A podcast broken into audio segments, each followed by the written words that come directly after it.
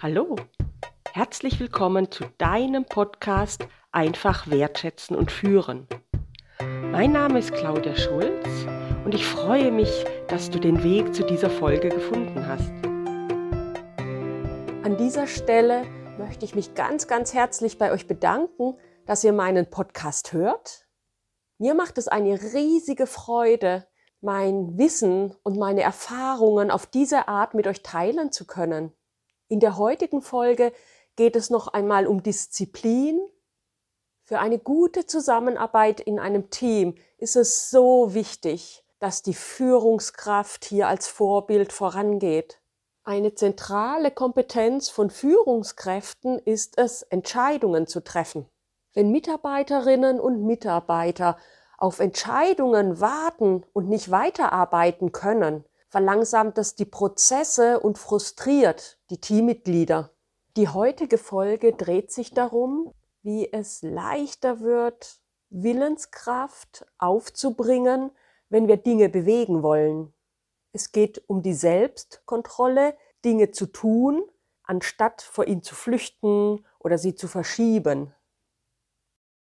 Um noch einmal Bohmeister und Tierney anzuführen, Sie zeigen eine weitere ganz interessante Beobachtung. Es wurde betrachtet, wie Richter über Anträge auf vorzeitige Haftentlassung entscheiden. Die beiden Autoren führen an, dass die Häftlinge, deren Anträge gleich morgens oder nach den Pausen verhandelt wurden, dass diese Häftlinge eine viel bessere Chance hatten, dass ihren Anträgen stattgegeben wurde, als Häftlinge, deren Anträge vor der Pause verhandelt wurden. Für die Autoren überraschend war, dass dabei Häftlinge, die vergleichbare Delikte begangen hatten, je nach Tageszeit bessere Chancen hatten, freizukommen oder eben auch nicht. Selbstverständlich mögen auch noch andere Faktoren in die Entscheidungen der Richter hineingespielt haben, als die, die die beiden Autoren in dem Buch anführen. Aber ein Knackpunkt zeigt sich daran doch, Entscheidungen zu treffen und Willenskraft aufzubringen, kostet Energie. Und die steht am Tag nicht unbegrenzt zur Verfügung. Hier spielt eine gesunde Ernährung mit hinein, auf die ich in späteren Folgen eingehen werde. Ich möchte hier beleuchten, was diese Erkenntnisse für eine Führungskraft bedeuten. Führungskraft zu sein bedeutet, weitreichende Entscheidungen zu treffen. Entscheidungen zu treffen ist in der Teamführung ein komplexes Thema und derzeit im Wandel. Die meisten Führungskräfte, die jetzt auf dem Höhepunkt ihrer Karriere sind, haben gelernt, dass Mitarbeiterinnen und Mitarbeiter ihnen zuarbeiten, aber die Entscheidungen, die laufen über den Schreibtisch der Führungskräfte. Hier spielt eine bestimmte Fehlerkultur mit hinein. Hier spielt mit hinein, dass die besten Fachkräfte zu Führungskräften gemacht wurden. Da spielt mit hinein, dass die besten Fachkräfte befördert wurden. Auch diese Aspekte werden uns in späteren Folgen beschäftigen. Wenn Führungskräfte ihre Aufgaben, ihre Führungstätigkeit als anstrengend empfinden, wenn sie sich ausgelaugt und erschöpft fühlen, ist die Wahrscheinlichkeit recht groß, dass die allermeisten Entscheidungen über den Tisch dieser Führungskraft laufen. Und wie wir gesehen haben, ist es eine erschöpfende Angelegenheit, Entscheidungen zu treffen. Perspektivisch schafft zeitgemäßes Delegieren Abhilfe, noch schnellere Erleichterung verschaffen sich Führungskräfte, wenn sie der Funktionsweise ihres Gehirns Rechnung tragen. Die meisten dürften schon einmal beobachtet haben, dass Pferde weglaufen, wenn sie sich erschrecken. Sie sind Fluchttiere. Doch sie laufen nicht kilometerweit, es sei denn ein Hubschrauber oder ein Schiffsschubverband ist hinter ihnen her, was mir schon mal passiert ist.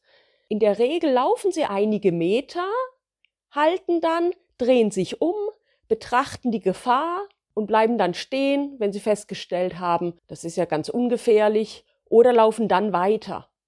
Wieder einige Meter und dann wiederholt sich das Szenario. Pferde sind Energiesparer. Wissenschaftler gehen davon aus, dass sie instinktiv sich immer noch Kraft aufsparen wollen, falls ein Raubtier kommt und sie in lebensbedrohlicher Gefahr sind. Auch das menschliche Gehirn scheint ein Energiesparer zu sein. Führungskräfte können ein Lied davon singen, wenn sie Veränderungen in ihren Teams einführen wollen, ist der Widerstand in der Regel erst einmal sehr, sehr groß.